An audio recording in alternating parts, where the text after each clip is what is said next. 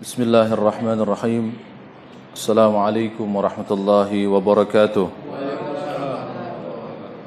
الحمد لله رب العالمين وبه نستعين على أمور الدنيا والدين ثم الصلاة والسلام على أشرف الأنبياء والمرسلين سيدنا ومولانا محمد وعلى آله وأصحابه ومن تبعهم بإحسان إلى يوم الدين أما بعد رب اشرح لي صدري ويسر لي أمري واحلل عقدة من لساني يفقه قولي رب زدنا علما وارزقنا فهما اللهم لا سهل إلا ما جعلته سهلا وأنت تجعل الحزن إذا شئت سهلا الحمد لله Bapak-bapak, ibu-ibu, para jamaah sekalian yang insya Allah mudah-mudahan kita semuanya selalu diberkahi, dirahmati dan dimuliakan oleh Allah Subhanahu wa taala. Alhamdulillah sepatutnya sebagai hamba yang beriman kepada Allah dan Rasulnya tak henti-hentinya kita memuji Allah Subhanahu wa taala seraya bersyukur kepada Allah atas segala limpahan rahmat dan nikmat yang Allah anugerahkan kepada kita semuanya sehingga dengan apa yang Allah anugerahkan tersebut sampai detik ini sampai saat ini Allah masih arahkan kita di dalam suasana penuh dengan ketaatan dan mudah-mudahan seluruh rangkaian aktivitas ter, aktivitas kita tercatat sebagai amal soleh di hadapan Allah Subhanahu wa taala. Bapak-bapak, ibu-ibu, jamaah sekalian yang insya Allah dimuliakan Allah Subhanahu wa taala dan para pendengar di mana pun Anda berada, Uh, pada kesempatan ini saya akan sedikit membahas karena memang waktunya uh, tidak terlalu panjang melanjutkan pembahasan tentang wudhu kemarin tapi yang saya bahas bukan wudhunya tapi yang berkenaan tentang wudhu yang berkenaan dengan wudhu wudhu maklumnya kita menggunakan dengan air ya. Air. Ada jamaah yang bertanya kepada saya Ustadz kenapa wudhu itu mesti dengan air? Kenapa wudhu itu mesti dengan air? Ini pertanyaan sangat bagus sekali.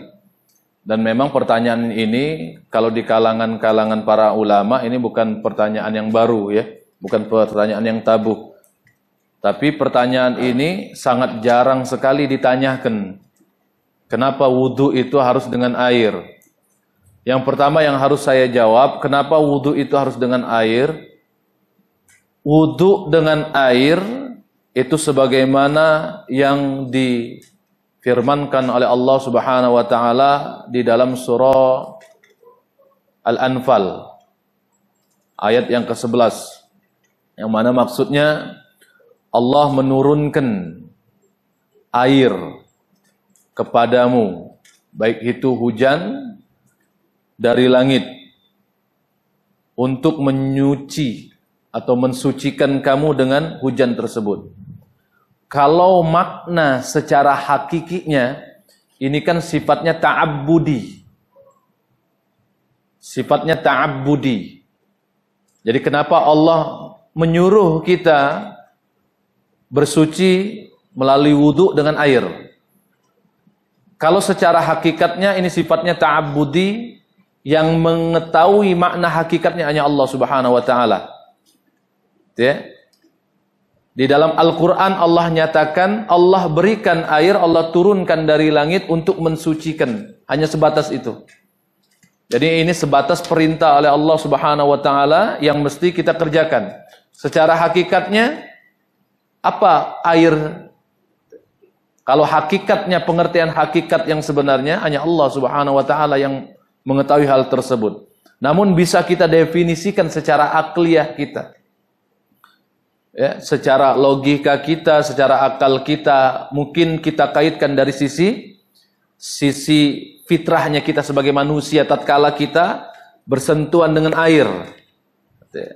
Air sifatnya menyejukkan, yang tadinya ada sesuatu yang membuat kita hangat, panas, maka sesuatu yang bersentuhan dengan air, maka sifatnya air itu kan menyejukkan. Maka di antara kita yang berwudu tatkala sedang marah, maka wudhu itu akan membantu meredamkan amarah kita. Jadi air bukan hanya sekedar meredamkan dari sisi zahir saja, tapi tatkala air tersebut dipergunakan untuk ibadah, maka air tersebut bukan hanya sekedar menyejukkan dari sisi zahir, tetapi batin juga. Wallahu a'lam bissawab. Nah, yang ingin saya bahas masalah airnya. Masalah air. Faslun al-ma'u qalilun wa kathirun. Al-qalilu ma duna al-qullatayn wal kathiru qullatani fa akthar Al-qalilu yatanajjasu bi wuqu'i an-najasati fihi wa illam yataghayyar wal ma'ul kathir la yatanajjasu illa idza taghayyara ta'muhu aw launuhu aw rihuhu air al-ma'u maksudnya kalau bahasa Arab itu air itu al-ma'u atau moya. Jadi kalau Bapak Ibu suatu saat pergi ke tanah suci itu kalau mau beli air minum kalau air yang yang digunakan untuk diminum kata alma itu sudah berubah menjadi almoya. Jadi air yang dipergunakan, air yang dipergunakan ini secara dari sisi bahasa Arab, alma itu berubah menjadi almuya. Nah, orang Arab biasanya ngomong moya, moya. Moya. Air itu dibagi dua. Ya, air itu dibagi du, dua. Yang pertama Al-ma'u qalil. Air yang sedih, yang sedikit. Yang kedua, air yang ba banyak. Air sedikit Al-qalilu madun al-qullataini. Air sedikit ialah air yang belum atau tidak mencapai dua kullah. Dua kul, dua kullah. Apa pengertian kullah di situ nanti saya jelaskan. Sedangkan air yang banyak air yang mencapai atau lebih fa'aksar lebih daripada dua kul dua kullah satu kullah kullah itu ukuran orang Arab menyebutkan ukuran untuk standar air disebut dengan standar kullah. Dua kullah, ukuran dua kullah ini beda-beda versi. Di kalangan madhab kita syafi'i saja, ya. Di kalangan madhab kita syafi'i saja, itu perbedaan dua kullah atau kullatain itu para ulama madhab kita syafi'i ini berbeda-beda. Berbeda-beda. Namun kita ambil yang jumhur secara jumhurnya di dalam ulama kita. Di dalam pemahaman ulama kita bermadhab syafi'i. Yang mana ukuran liternya dua kullah itu sebanyak tidak lebih dan tidak kurang 217 liter. Ukuran tingginya yang aman atau dalam bahasa fikihnya yaitu ihtiyat Secara ihtiyat atau kehati-hatiannya itu ukurannya 65 cm persegi. Satu zirra, satu seperempat zirra. Satu zirra itu pak, mulai dari ujung jari tengah ini, ngukurnya, sampai ke siku. Ini satu zirra. Jadi, jadi kalau dua kulla itu satu seperempat, ini sekitaran di sini pak. Ini ukuran zirra. Jadi kalau mau menghitung air, volume yang kita hitung itu volumenya, bukan tempatnya. Karena bohong aja itu percuma kalau kita ngitung tempat, tapi volume airnya tidak mencapai dua kullah. Yang dihitung itu adalah volume airnya. Ya otomatis ketika volume airnya mencapai dua kullah, maka ukuran atau volume tempatnya juga menyesuaikan supaya tidak meluber. Ya. Bapak-bapak, ibu-ibu sekalian, nah sebelum saya lanjutkan, saya akan bahas sedikit tentang air sedikit. Air sedikit itu belum mencapai dua kula. Dua kula. Artinya dia belum mencapai atau kurang dari 217 liter. Ya? Atau kurang dari satu seperempat zirra. Satu seperempat zirra. Jadi batasannya ini Pak. Batasannya ini ada kita ini apa namanya? Lengan bahu ini, lengan ini. Ini batas lengkungan di sini. Ini akan ada terasa nih, Pak. Ada terasa nih, ini. Ada andekan nih ya. Nah, di sini pas di sini. Ini hitungan dari ujung. Jadi kalau kita mau ngukur air itu seperti itu. Itu ya. Daripada volume A, volume air. Lain cerita enggak usah dibahas kalau airnya sudah mengalir seperti itu.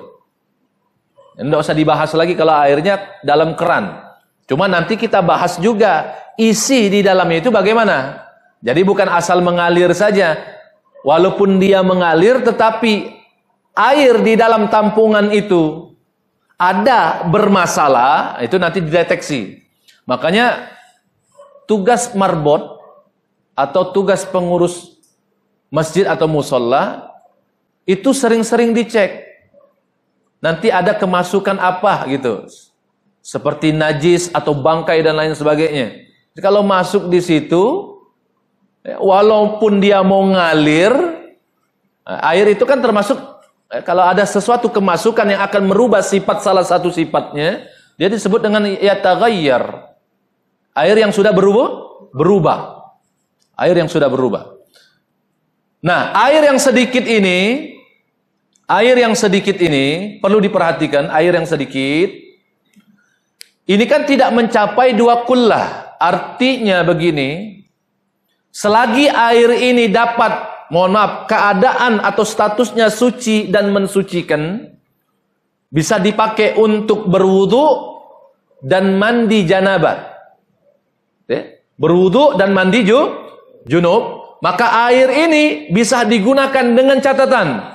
Dengan catatan terjaga dari tetesan tetesan basuhan yang kita gunakan itu tetesan atau basuhan yang pertamanya. Sedangkan tetesan yang selanjutnya ya, sedangkan tetesan yang selanjutnya ketika dia jatuh dengan catatan jatuhnya tidak merubah keadaan air tersebut, maka air itu masih tetap bisa digunakan untuk mensucikan. Digunakan untuk mensucikan. Misal kita punya air satu satu apa namanya ini satu baskom satu baskom seperti ini kan tidak mencukup dua kula tak? Tidak mencukupi dua kul, dua kula. Atau air yang kita gunakan seperti ini. Ini tidak mencukupi dua kula. Bisa tidak kita pakai? Bisa nih. Ini masih dalam keadaan suci mensucikan. Karena belum tercampur dengan apa pun. Belum tercampur dengan apa pun. Lain halnya kalau ini sudah tercampur dengan kopi, teh, susu, Berarti status air ini suci tidak mensu mensucikan atau disebut dengan air atau al-ma'u yataghayyar yang sudah beru berubah keasliannya, kemurniannya. Nah, dengan air yang kurang dari dua kullah ini maka digunakan dengan cara yang hati-hati. Sebagaimana cara yang sudah saya ajarkan dua pekan atau dua pertemuan yang lalu. Cara wudhunya. Dua pertemuan yang lalu. Cara wudhu yang sudah saya contohkan itu kan menggunakan ceret kemarin. Itu kan air yang kurang dari dua kullah. Ya.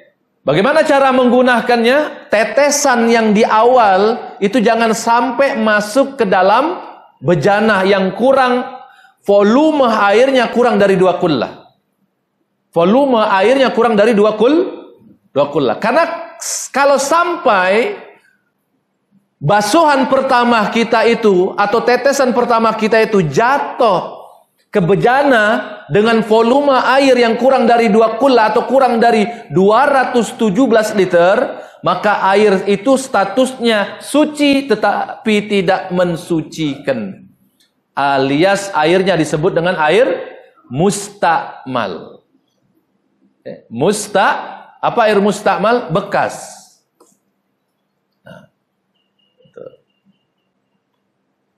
Saya tidak membahas secara detail terlebih dahulu hari ini. Bagaimana menurut pendapat madhab ini, madhab itu. Kita fokus dalam madhab kita syafi'i dulu. Karena waktunya sangat terbatas sekali. Yang jelas kita beribadah mulai saat ini yang sudah kita dapati, ya, sudah kita dapati, maka nanti pada saat sholat maghrib terapkanlah dengan cara yang seperti ini. Jadi jangan sampai kita menerapkan sesuatu perkara ibadah yang tidak ada landasannya dari aturan syariat. Bapak-bapak, ibu-ibu, jamaah sekalian, para pendengar di mana pun anda berada. Jadi itulah air yang sedikit. Lain halnya ya kalau dengan air dua kullah atau lebih fa'akthar atau lebih daripada itu 217 liter atau lebih daripada itu kalau air yang kurang dari dua kullah kemasukan apa pun sehingga merubah ya, merubah atau tidaknya merubah nah, itu, merubah atau tidaknya merubah keadaan atau kemurnian air tersebut apalagi sudah masuk daripada najis kita tidak membicarakan kita tidak sedang membicarakan tingkatan najis belum mau tingkatan mukhaffaf tingkatan yang paling terendah sekalipun najis kalau itu najis masuk kepada air yang kurang dari dua kullah maka air tersebut dinamakan air mutanajis air mutanaj mutanajis dan air mutanajis tidak bisa digunakan. Tidak bisa digun digunakan. Itu. Nah, sebelum saya lanjutkan, pengertian najis dulu kita pahami. Najis itu adalah sesuatu yang jika menempel di badan atau di baju kita akan menjadi sebab Solat kita itu batal, itu najis. Apa pun yang menempel, misal ada bangkai daripada hewan, bangkai semut, ya, bangkai semut, nempel di pakaian kita. Ini bicaranya konteks yang kita tahu, dalam keadaan yang kita tahu. Lain halnya kalau kita sholat, tiba-tiba selesai, kita tutup dengan salam, selesai sholat, tiba-tiba kita baru sadar ada bangkai semut. Maka sholat kita tetap sah. Lain halnya sebelum kita takbiratul ihram, kita yakin dan kita tahu sebelum itu ada bangkai semut atau bangkai lalat atau bangkai nyamuk di pakaian atau menyentuh di badan kita Lalu kita sholat, maka sholatnya tidak sah. Karena kita sholat membawa bang, bangkai. Dan itu nah, najis. Makanya sholat itu memang kudu suci. Suci itu sudah pasti bersih. Bersih itu belum tentu su, suci. Nah perlu diperhatikan, kita pahami dulu macam-macam najisnya. Bukan derajat tingkatan najis, macam-macam najis. Yang apabila kena air ini, baik itu air yang kurang dari dua kulla, ataupun yang sampai dua kulla. Yang pertama najisnya adalah segala yang keluar dari dua lubang. Baik itu manusia, ataupun he, hewan yang keluar dari lubang.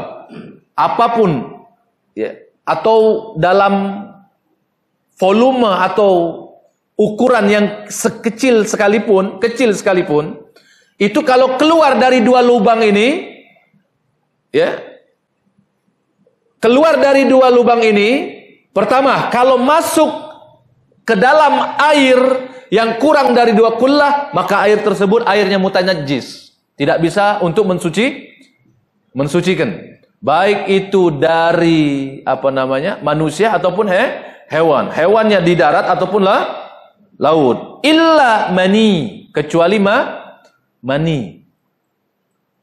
Kecuali mani. Sperma. Saya tanya. Sebelum saya lanjutkan. Sperma itu najis atau tidak? Ya. Sperma itu najis atau tidak Pak? Kenapa tidak najis? Ya. Karena kalau sperma itu najis, kita ini semuanya najis, Pak. Sedangkan kita dihasilkan dari sperma. Air yang hina. Kenapa disebutkan air yang hina? Yang keluar dari tempat yang tidak sepatutnya kita tengok. Sepatutnya kita li, lihat. Kenapa Sayyidina, Sayyidina Ali karramallahu wajah itu disebut dengan karramallahu wajah? Dimuliakan wajahnya. Itu ya? Karena Sayyidina Ali itu semenjak masuk, dinyatakan masuk Islam, itu ya? keadaannya menjadi seorang muslim, sampai beliau meninggal, tidak pernah melihat kemaluannya. Ah, itu. Bagi kita susah, Pak. Jadi ngeraba-ngeraba kita ngerenyem-ngerenyem, ngeremeng-ngeremeng. Nah, itu kekhususan, kekhususan beliau. Bapak tidak sampai pusing ngikut cara Sayyidina Ali. Nah, itu ya, itu bukan kelas kita, Pak. Kita ikuti kelas kita saja. Nah, kecuali kalau Bapak Ibu mau mengikuti, mencoba mengikuti. Sampai detik ini saya juga sulit, Pak, mau mengikuti itu. Nah, itu ya. Kalau misalkan buang air, mohon maaf, ya kalau bi bisa kenapa? Kata para ulama, orang yang dengan sengaja melihat kemaluannya sendiri itu akan membuat otaknya menjadi kurang cerdas. Nah, kurang cerdas. Tapi bukan diplototin terus, Pak. Jadi sesekali saja. Jadi, ketika mohon maaf, ketika dia keluar, ketika dia keluar sedang kita buang hajat, buang air kecil, ketika dia keluar, ya biarkan dia dulu keluar, bukan diperhatikan. Biarkan aja dia keluar. Nah, kalau sudah keluar ketika pada pada saat istinjaknya baru kita melihatnya sesekali. Masih keluar atau belum? Masih keluar atau belum? Nah, baru, baru lihat sesekali. Nah, gitu ya. nah, kita potongkan sampai di situ. Yang kedua, muntah. Muntahan. Jelas ini, mau muntahnya orang dewasa, muntahnya anak kecil, remaja atau muntahannya hewan semuanya najis. Semuanya najis. Yang kedira, yang ketiga darah segar. Darah segar, darah yang mengalir segar, darah yang baru. Itu semuanya na najis. Atau darah busuk. Darah busuk itu dari darah busuk disebut apa, Pak? Nanah. Baik itu dari manusia ataupun he, hewan. Kecuali ada dua darah yang tidak najis. Hati dengan limpa. Ya. Hati dengan limpa yang dapat atau layak atau halal dimakan. Dari hewan-hewan yang layak atau layak dimakan dimakan hati dan limpa.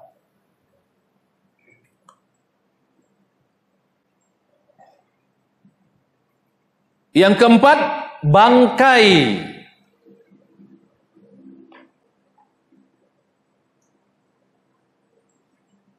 Pertama, bangkai dilihat daripada binatang yang mati tanpa disembelih. Walaupun binatangnya halal, Pak. Misal ada ayam, mati tanpa disembelih. Nah, ini bangkai yang tidak layak.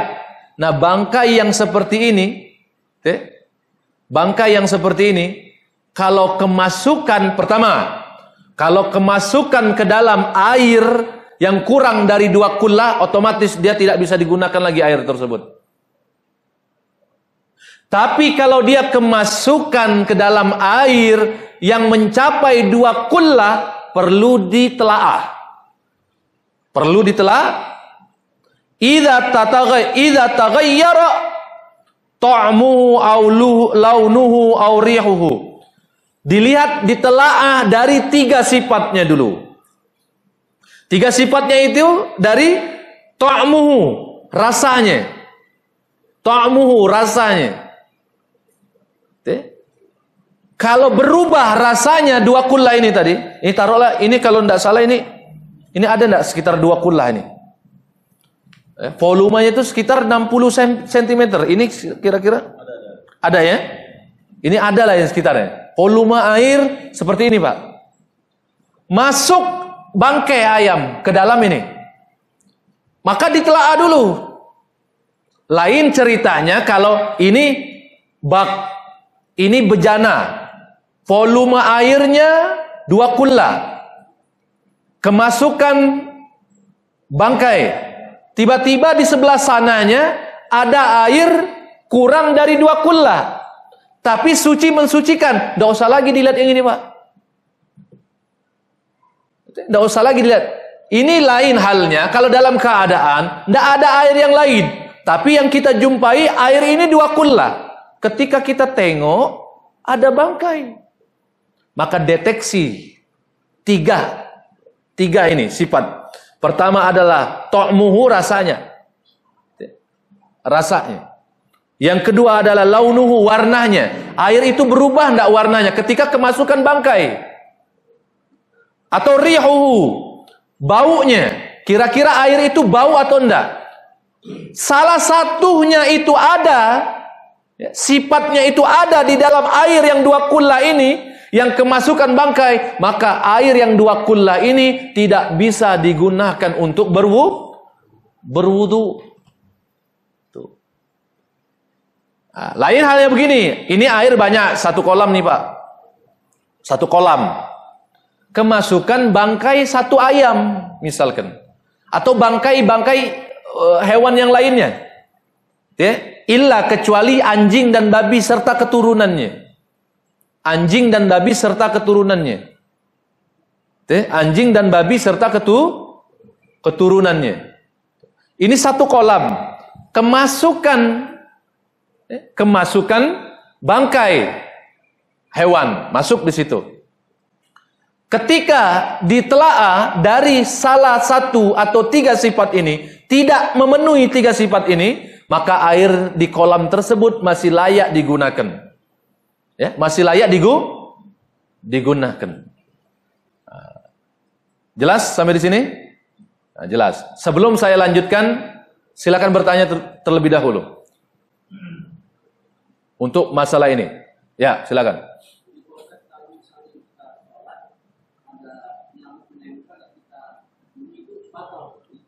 Ya. Ini masalah najis ya. Oke, walaupun tidak berkaitan dengan air, kita jawab langsung. Dalam keadaan sholat, ada nyamuk, kita tepuk. Ya, kita tepuk. Bangkai, darahnya ada, kita sengaja menepuknya dalam keadaan sadar, maka batal sholat kita. Ngapain juga mukulin nyamuk? Diusir saja Pak. Ya, diusir saja.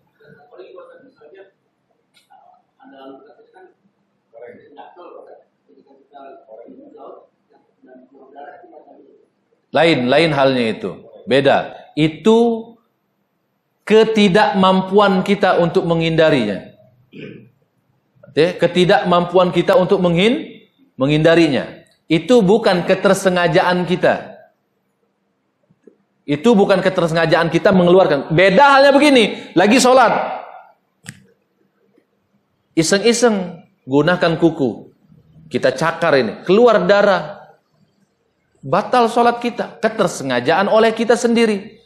Tapi kalau ini luka dalam bentuk luka, mau mau itu darahnya mengalir dalam keadaan sholat, maka sholatnya eh, maka sholatnya sah. Maka sholatnya sah.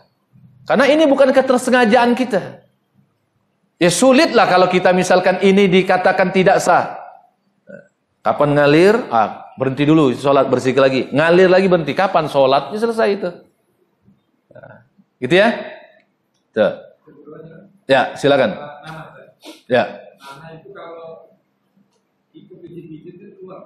Ya. Kita sudah Apakah itu membatalkan menjadi harus suci atau Ya, ya. Kalau itu bentuknya ketersengajaan, kita posisi sedang wudhu. Kita posisi sedang wudhu. Ya, ya sudah wudhu, selesai wudhu. Duduk seperti ini. Ada nana. Atau dalam bentuk yang ketika kita mengeluarkannya ada darah ataupun nanah gitu ya. Maka wudhu kita tidak batal. Karena yang menyebabkan batalnya wudhu bukan itu. yang menyebabkan batal. Nanti kita bahas bukan dalam kesempatan ini.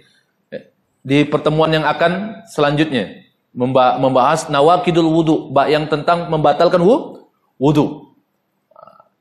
Kalau sifatnya seperti itu maka tidak membatalkan wudu. Wajib dicuci atau dibasuh terlebih dahulu karena itu najis. Ya, darah yang keluar atau nanah yang keluar itu nah najis. Kalau kita gunakan, mohon maaf, kalau kita sholat, sementara darah dan nanah tersebut masih menempel di badan kita, yang karena tadi faktor awalnya ketersengajaan kita, kita masih sholat dalam keadaan tersebut, maka tidak sah sholat kita.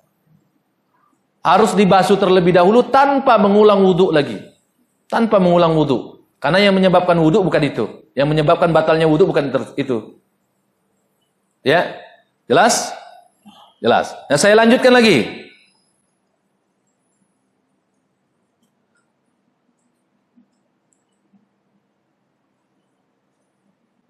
Ada dua binatang yang mati tapi tidak halal. Walau dia disembelih, tidak disembelih, mati tidak halal. Yaitu anjing tadi anjing, babi serta keturunannya itu. Contoh, anjing digauli eh, anjing menggauli kambing misalkan. Terserah mau yang muncul itu manusia. Misal, ini contoh. Anjing menggauli kambing, munculnya manusia, misal. Atau begini aja, anjing menggauli kambing, munculnya tidak tahu. Bingung ini. Bagi dua. Palanya kambing, buntutnya anjing. Terserah bentuknya apa pun. Apa pun jenisnya, apa pun, selagi itu masih keturunannya, ya, maka itu najis yang tingkatannya tinggi. Ya, tingkatannya ting tinggi. Dan itu kalau terkena air, terkena air, maka air tersebut termasuk air mutanaj mutanajjis. Nah. nah, yang selanjutnya adalah cairan khamar yang memabukkan. Bagaimana kalau alkohol biasa? Nah, alkohol biasa. Nah, yang di yang dimaksudkan alkohol di sini, yang dimaksudkan alkohol di sini adalah sesuatu yang dikembangkan yang daripada pengembangan tersebut dibuat disalahgunakan menjadikan dia mabuk maka alkohol yang seperti ini yang ketika bercampur dengan air menjadikan air tersebut mutanajis nah, jadi khomer sifatnya itu ya. Ini air. Saya campurkan dengan alkohol. Eh mohon maaf khomer minuman keras. Sedikit saja. Sedikit saja. Atau setutup ini Pak. Maka air ini menjadi air mutanajir, air najis ini. Air yang na yang najis. Dan air ini tidak boleh dipakai lagi bahkan untuk diminum sekalipun. Bahkan untuk diminum sekali sekalipun. Karena ini air sudah najis, mutanajis. Lain halnya air yang suci tapi tidak mensucikan. Tidak bisa dipakai untuk wudhu, tidak bisa dipakai untuk mandi junub, tetapi masih bisa digunakan. Untuk apa? Untuk diminum. Contoh, air susu, air kopi, air teh, air sirup. Ya? Nah, ada bentuk pertanyaan ini yang sering disampaikan, yang sering ditanya.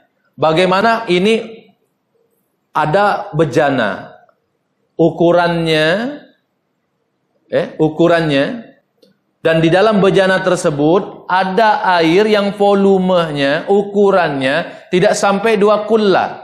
Lalu air itu Pak mustakmal. Air itu mustakmal. Tapi dialiri dengan air yang mengalir. Pertanyaannya, apakah air ini bisa digunakan untuk mensucikan atau tidak? Ini air mustakmal, air bekas nih. Dialiri dengan air yang mengalir. Pertanyaannya, air di dalam bejana yang kurang dari dua kullah ini, yang sudah mustakmal ini bisa digunakan atau tidak walaupun dia dialiri. Belum tentu ditelaah dulu. Kalau yang mengalir itu, yang mengalir itu Ya, air yang mengalir, yang mengabungi, yang bergabung dengan air yang mustakmal tadi, yang bekas tadi, itu tidak mencapai dua kulla, maka air itu tetap mustakmal. Air itu tetap mustakmal. Beda halnya kalau air tersebut mengalir yang menurut kita itu yakin yang mengalir itu sudah mencapai dua kulla, maka air yang mustakmal di dalam bejana ini tadi ma air itu kembali menjadi suci mensucikan. Contoh lagi, biar lebih paham. Ini bak, Pak. Ini bak. Ada air di dalamnya yang mustakmal, kurang dari dua kullah. Terus ada air yang mengalir. Apakah itu dari ledeng yang batas waktu nyala atau mengalir atau hidupnya itu ledeng, itu sudah kita yakin lebih daripada dua kulla. Maka air yang mustakmal tadi sisa di dalam bak tadi menjadi suci mensucikan. Menjadi suci mensu mensucikan. Tapi kalau kita yakin air itu masih tetap mustakmal dan tidak ada yang mengaliri dan tidak ada yang mengaliri daripada air yang mencapai dua kullah, maka air yang tadi yang sifatnya mustakmal tidak bisa kita gunakan untuk bersuci. Loh, bagaimana kalau misalkan kita menemukan air tapi air itu mustakmal atau air itu mutanajis, air yang najis misalkan. Lalu bagaimana kita mau bersuci? Bertayamum. Bertayamum. Nah, pertanyaannya begini, ketika kita sudah bertayamum, belum melaksanakan sholat, tiba-tiba air ledeng ada, air bersih, air suci mensucikan tiba-tiba ada. Lantas bagaimana yang harus kita lakukan? Tayamumnya tidak berlaku, wajib kita berwudu. Wajib kita berwu, berwudu. Pada intinya, dalam kesempatan ini, sebagai penutup, Bapak-bapak, Kesimpulannya yang pertama, air yang kurang dari dua kullah, ini ketika kita gunakan memang harus hati-hati. Jangan sampai tetesan yang pertama, tetesan yang pertama itu jatuh kepada air yang kurang dari dua kullah tersebut. Karena kalau sampai dia jatuh, kemasukan daripada tetesan yang pertama, daripada basuhan anggota wudhu kita, maka air tersebut disebut dengan air yang mustakmal. Air be bekas. Begitu juga dengan kita mandi junub. Mandi junub menggunakan air yang kurang dari dua kullah. Tetesan atau basuhan yang pertamanya masuk, maka air tersebut selanjutnya tidak bisa menyucikan basuhan selanjutnya. Basuhan anggota badan kita selan selanjutnya. Maka air yang kurang dari dua kullah ini memang harus kudu hati-hati, Pak. Bisa tidak kita gunakan berulang-ulang kali?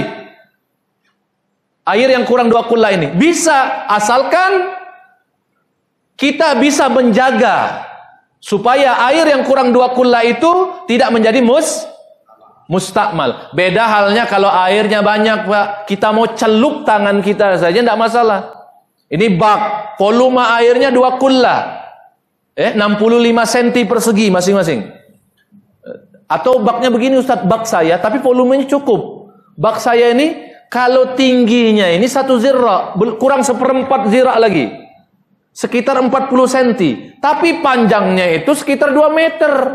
Ya tinggal atur saja volumenya, Pak. Tingginya ini satu zirah. Harusnya kan satu seperempat zir, zirah. Tapi panjangnya itu lebih dari 2 meter itu, Pak. Pak. Bisa tidak digunakan? Bisa. Diatur saja. Misalkan ini kita kita perkirakan saja. Ini yang 2 meter lebih ini kita kalau kita potong, ini bisa tidak mengakal-ngakali eh, akalan ini, akalan ini bukan akal-akalan. Diakali supaya tinggi yang tadi kita lihat satu zirra, ketika kita akali dengan memotong, bukan kita potong baknya. Ini seumpama saja. Ini panjangnya volume airnya ini dua setengah meter ini, panjang bak itu. Jadi kita akali saja, umpama saja, kita potong bagian di sini, Eh, eh, seakan-akan tinggi tadi itu ditambah dengan volume panjang. Nah, paham sampai sini? Ya Pak ya? Ah, yang jelas Air banyak itu memudahkan kita. Cuma ingat, air yang banyak ini tadi apa yang saya sampaikan, ya, apa yang saya sampaikan, kalau dia mengalir dari tempat penampungan, maka penampungan ini harus ditelaah, harus dicek, harus dilihat. Kayak itu Tetmon. Itu kan lebih. Itu sekitar itu sekitar berapa? Seribu itu ya, seribu liter enggak itu? Tetmon itu. Oke? Ya? Seribu liter. Tapi kalau dia kemasukan najis atau bangkai dengan catatan tadi merubah salah satu sifat saja. Warna, rasa dan ba, bau, maka air yang di dalam tetmon itu tidak bisa digunakan untuk mensucikan. Maka memang marbot harus teliti itu, telaah. Jangan sampai ada ada bangkai tikus di situ, Pak. Atau bangkai kucing. Eh? Lihat dulu. Makanya tadi kalau misalkan kemasukan cicak. Bangkai cicak mati di situ. Eh? Kalau salah satu ini kena, apa sifatnya ini kena, warna, rasa, bau, maka air itu tidak bisa digunakan lagi. Tapi kalau cicak tidak mungkin lah Pak. Kalau masuk cicak di situ, langsung langsung mempengaruhi salah satu sifatnya itu. Tidak mungkin. Mungkin kalau misalkan masuk di situ bangkai kucing, tikus, pasti bisa mempengaruhi salah satu si sifatnya. Itu ya. Nah yang jelas Pak, yang lebih aman untuk berwudu itu adalah air yang mengalir. Air yang mengalir itu, yang ber, apa lebih aman untuk berwu, berwudu. Karena kenapa? Kalau air yang mengalir itu kan sangat kecil kemungkinan, sangat kecil kemungkinan untuk menjadi mus mustakmal. Kecuali kalau memang disengaja atau sesuatu benda yang membuat air itu menjadi musta mustakmal. Ada yang mau ditanyakan? Ya?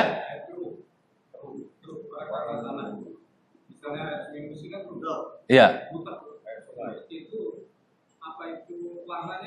Ya.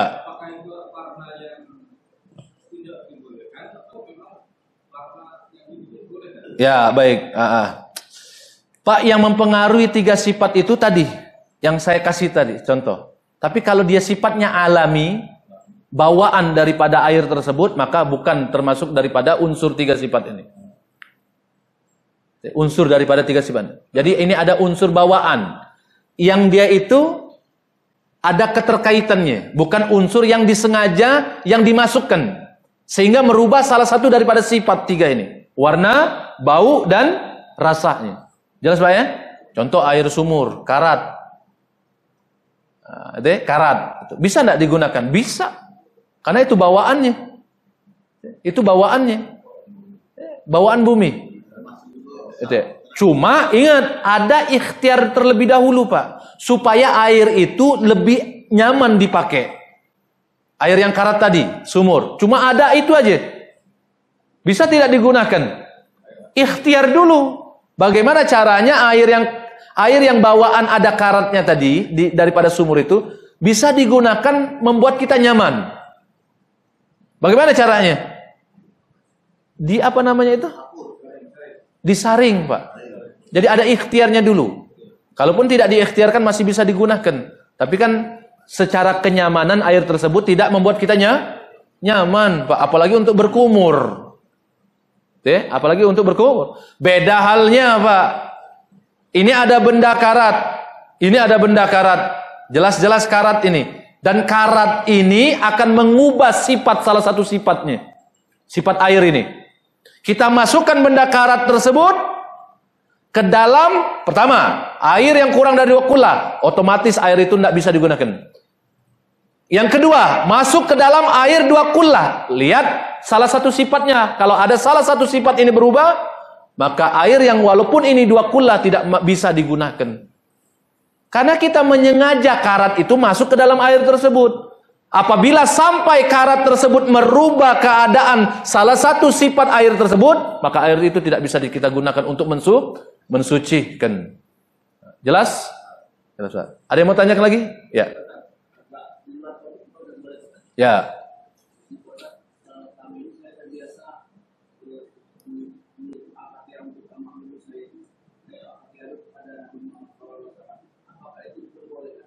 Ya.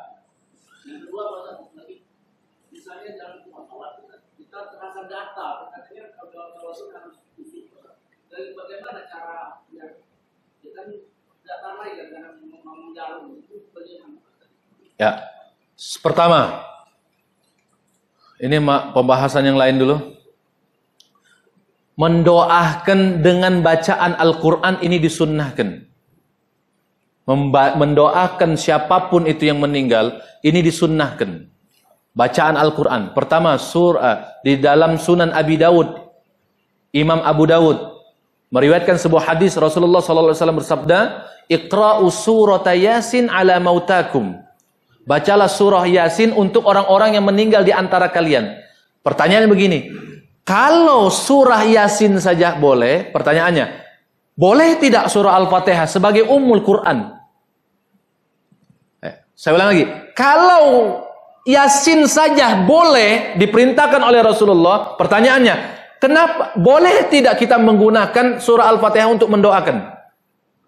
Kenapa tidak boleh itu umul Quran? Jantungnya Quran itu kan adalah surah Yasin. Umul Quran adalah alfa Al-Fatihah. Masa kita menggunakan Yasin sebagai jantung Quran? Mohon maaf, menggunakan Yasin yang disebut dengan jantung Quran sebagai doa diperbolehkan bahkan disunnahkan oleh Nabi. Masa Ummul Quran, ibunya Quran, tidak bisa kita gunakan. Sedangkan di dalam surah Al-Fatihah itu ada doa ihdinas siratal mustaqim. Memang ada sebagian ulama yang mengatakan bacaan Quran itu tidak sampai. Ini menurut di kalangan ulama-ulama yang menjurus kepada Al-Imam Syekhul Islam Ibn Taimiyah. Tapi kita tidak menggunakan pemahaman yang seperti itu. Imam Han Abu ya Abu Hanifah An-Nu'man eh, madhab Hanafi, Imam Malik bin Anas, Imam Ahmad ibn Hambal madhab Hambali, ya, sampai kalau kita mendoakan siapa pun yang meninggal di antara kita, termasuk mengirimkan bacaan Al-Qur'an, terutama baca Al-Fatihah. Sedangkan di dalam madhab kita sendiri yang kita pahami, Imam Syafi'i, Imam Muhammad bin Idris Al-Syafi'i, Ya, Imam Muhammad bin Idris Asy-Syafi'i itu Imam Muhammad bin Idris Asy-Syafi'i itu Ahlul Bait. Termasuk Ahlul Bait juga. Kenapa saya katakan Ahlul Bait? Kalau dari runutan beliau itu tidak tidak secara langsung nasab kepada Rasulullah, tetapi kepada Bani Hashim. Sedangkan Bani sedangkan Ahlul Bait, Ahlul Bait itu dua, keturunan Bani Hashim dan keturunan Abdul Muttalib Mutallib. Nama ibunya atau mamanya Imam Syafi'i itu seorang syarifah. Keturunan Rasulullah SAW. Sedangkan Imam Muhammad Idris, sedangkan Imam Idris itu keturunan Bani Hashim. Makanya Imam Syafi'i termasuk alul bait. Tapi bukan disebut dengan Habib atau Syarif. Karena dia munqati dari Rasulullah, terputus nasabnya daripada Rasul Rasulullah. Imam Syafi'i mengatakan di dalam kitabnya yang fenomenal, kitab Al-Um, kitab induknya Imam Syafi'i itu, kitab Al-Um, mengatakan bacaan Quran atau bacaan suratul Fatihah ketika dibacakan untuk siapa pun yang meninggal tidak nyampe. Nah, kok begitu Ustaz ya? Padahal kita mazhabnya Syafi'i. Kenapa Imam Syafi'i mengatakan tidak nyampe. Ini suka dipelintir, suka dipotong-potong oleh oknum-oknum yang tidak sepakat dengan kegiatan-kegiatan atau ritual-ritual yang sedari dulu para ulama terbiasa melaksanakan itu sampai saat ini.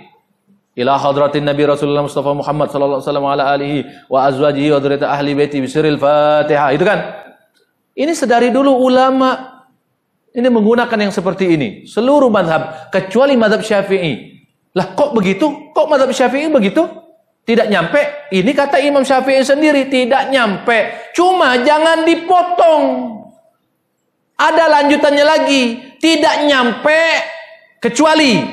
Nyampe kalau memang nasabnya itu satu lurus. Dengan orang tuanya sendiri. Tanpa disebutkan namanya. Saya baca Al-Fatihah buat kedua orang tua saya. Tanpa disebutkan namanya, bin atau bintihnya, maka nyampe. Tapi kalau Al-Fatihah atau bacaan Al-Quran yang dikirimkan selain daripada kedua orang tua kita, maka harus jelas mapnya. Alamatnya harus jelas. Namanya siapa, anaknya siapa, orang tuanya siapa itu bin bintinya. Karena Imam Syafi'i itu penuh ke, penuh kehati-hatian ihtiyat. Nah, makanya kita ada hadarat. Permasalahan itu Pak, permasalahan yang ini saya sampaikan. Ini bukan masalah boleh atau tidak bolehnya. Mau buka kitab fikih mana pun, kitab fikih mana pun, ini yang dibahas bukan masalah boleh atau tidak bolehnya di kalangan ulama. Yang menjadi khilaf, ikhtilaf, perbedaan di kalangan ulama, itu yang dibahas masalah nyampe apa enggaknya. Yang mengatakan tidak nyampe itu mohon maaf di kalangan ulama-ulama mutaakhirin sekarang ini nah. Yang disebut dengan orang-orang salafiyun. Dikit-dikit bid'ah, dikit-dikit bid'ah, dikit-dikit bid'ah. Ah, ini hati-hati. Nanti kapan-kapan kita bahas masalah bid'ah. Ini kalau orang awam tidak mas, tidak tidak paham dengan ilmu bahasa Arab, ini pasti terkecoh. Pasti terkecoh. Pokoknya yang tidak dilandaskan dengan Nabi itu bid'ah. Hati-hati ini. Jadi hati-hati Pak, ini akhir zaman. Akhir zaman ini akan bermunculan aliran-aliran yang akan menjerumuskan kita dalam kesesatan. Hati-hati. Berpegang teguh dengan salah satu madhab ini saja sudah cukup. Belajar madhab. Tujuannya untuk menyambung mata rantai sanat keilmuan kita kepada Rasulullah Sallallahu Alaihi Wasallam. Hati-hati ini. Mengapa kita harus hadir majelis taklim seperti ini? Supaya jelas sanat atau mata rantai keilmuan kita. Jelas ya Pak ya? Jadi ini bukan masalah boleh atau tidak bolehnya. Khilaf perbedaan kalangan ulama itu masalah nyampe apa enggaknya. Mayoritas jumhur ulama mengatakan nyampe. Yang mengatakan tidak nyampe, mohon maaf Pak, saya sampaikan bagi para yang eh, bagi para pendengar di mana pun anda berada terserah. Kalau mau terima silakan, kalau tidak mau diterima pikirkan lagi, digali lagi terus. Artinya, makanya sering-sering baca kitab. Kalau tidak mampu baca kitab, saya sarankan para pendengar belajar bahasa Arab terlebih dahulu. Ini baru hijrah berapa bulan, ini sudah sok-sokan Pak. Sudah melebihi daripada kiai, sudah melebihi daripada ustadz, melebihi daripada ulama. Ulama-ulama yang belajar puluhan tahun, ini suka dibid'ah-bid'ahkan oleh orang yang baru hijrah lima bulan, sepuluh bulan, satu tahun. Baru seumur jagung. Hati-hati kita akhir zaman seperti ini. Ya, ini bukan masalah nyampe atau eh, bukan masalah boleh atau tidak bolehnya. Ini masalah nyampe atau tidak nyampe nya. Itu ya.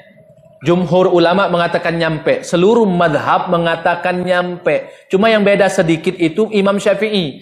Syaratnya Imam Syafi'i supaya nyampe, kudu jelas alamatnya Pak. Makanya diajarkan oleh Imam Muhyiddin. Imam Muhyiddin. Yang disebut dengan Imam Nawawi. Imam Nawawi mengajarkan cara cara mendoakan orang ya, cara mendoakan orang menggunakan alamat ya. dengan doa Allahumma rabbana wa taqabbal wa ausil thawaba ma qara'nahu minal qur'anil wa ma halalna wa ma sabbahna wa ma astaghfarna wa ma sallaina ala nabiyina Muhammad sallallahu alaihi wasallam hadiyatan minna wasilah wa rahmatan nazilah wa barakatan syamilah wa sadaqatan mutaqabbala ini doa yang diajarkan oleh Al Imam An-Nawawi kita mau dibandingkan dengan Imam Nawawi siapa, Pak? Imam Nawawi itu ahli hadis yang suka nyala-nyalain. Ini bukan ahli hadis, Pak, ahli hadas. Maka saya sangat senang sekali. Saya senang sekali kalau ketemu dengan orang-orang yang mohon maaf yang suka nyala-nyalain, dikit-dikit ngomong bid'ah, saya debat, saya terbuka dalam perdebatan, diskusi. Asal yang berdebat dengan saya, yang berdiskusi dengan saya ini memang mengerti disiplin ilmu agama dengan dengan tingkat kepemahaman yang punya kapasitas. Jadi, jadi kalau yang berdebat atau berdiskusi dengan saya, yang mohon maaf, mohon maaf saya tidak mengecilkan yang mau berdiskusi saya dengan saya ini belum mempelajari disiplin ilmunya secara secara apa namanya secara maksimal saya saya tidak mau melayani. Karena sebagaimana Imam Syafi'i mengatakan Maksudnya intinya begini, berdebat, diskusi dengan orang yang bodoh jadi bodoh, Pak. Berdebat, diskusi dengan orang yang cerdas, pintar, bijaksana, kita ikut pintar, ikut cerdas, ikut bijaksana, bertambah ilmu kita. Dan tidak apa namanya? tidak berselisih apa uh, mohon maaf tidak membesar-besarkan perselisihan di kalangan ula, ulama. Jadi saya katakan Pak, bagi kita amalan kita, bagi orang amalan orang, jangan ganggu amalan orang. Kalau ada yang mengganggu kita, kita ajak ngobrol. Kenapa kamu ganggu saya? Kenapa kamu usik saya sedangkan saya tidak mengganggu kamu? Itu saja, Pak. Kamu ya kamu, saya ya saya. Yang penting tujuan kita tetap sama yaitu Allah Subhanahu wa taala. Wallahu alam Jelas Pak ya? Nah, itu ya. Karena waktunya sudah maksimal Pak setengah lima, oh, udah mau pulang kerja gitu ya. Nanti kita lanjutkan di uh, pertemuan yang selanjutnya. Gitu ya. Pertanyaan-pertanyaan yang yang tertunda nanti silakan ditanyakan di pertemuan yang selanjutnya atau kalau mau silakan uh, chat saya di nomor kontak saya. Gitu ya itu silakan ditampilkan atau di uh, disajikan di grup nomor HP saya.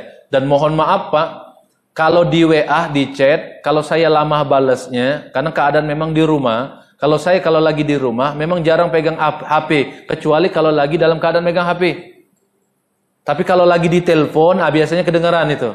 Ada yang nelpon, insya Allah saya langsung angkat. Kalau ada yang mau didiskus, diduskisikan. Mau dibicarakan, mau ditanyakan. Insya Allah, kalau saya mampu menjawabnya, saya akan jawab langsung.